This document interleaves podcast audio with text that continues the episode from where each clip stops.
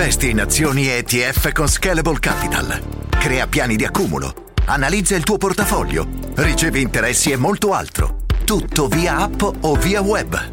Scegli Scalable per i tuoi investimenti. Cosa accadrà dopo l'halving dei bitcoin?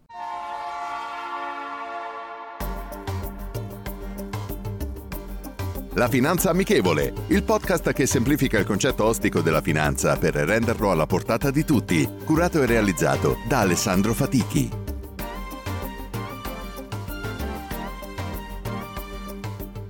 Buongiorno e benvenuti ad un nuovo episodio della Finanza Amichevole.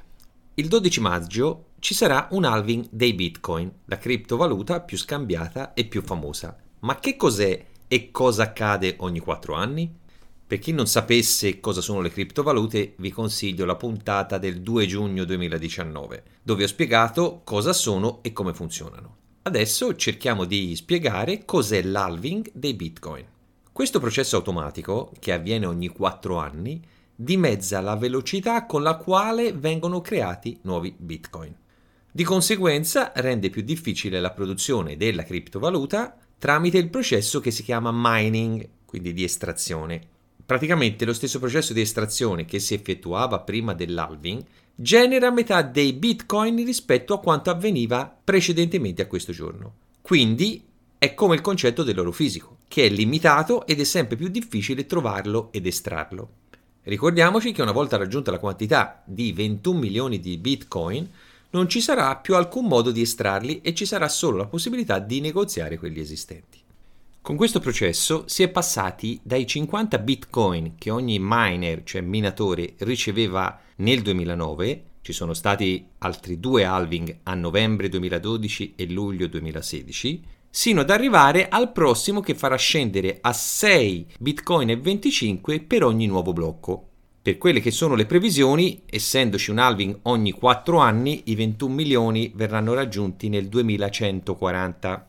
Questo processo che cosa significa? Che per estrarre Bitcoin con i metodi attuali ci sarà sempre più bisogno di macchine e di laboratori potenti con un notevole dispendio di energia e di costi e questo processo sarà sempre meno remunerativo. Probabilmente si assisterà ad un processo diverso di estrazione per renderlo più economico.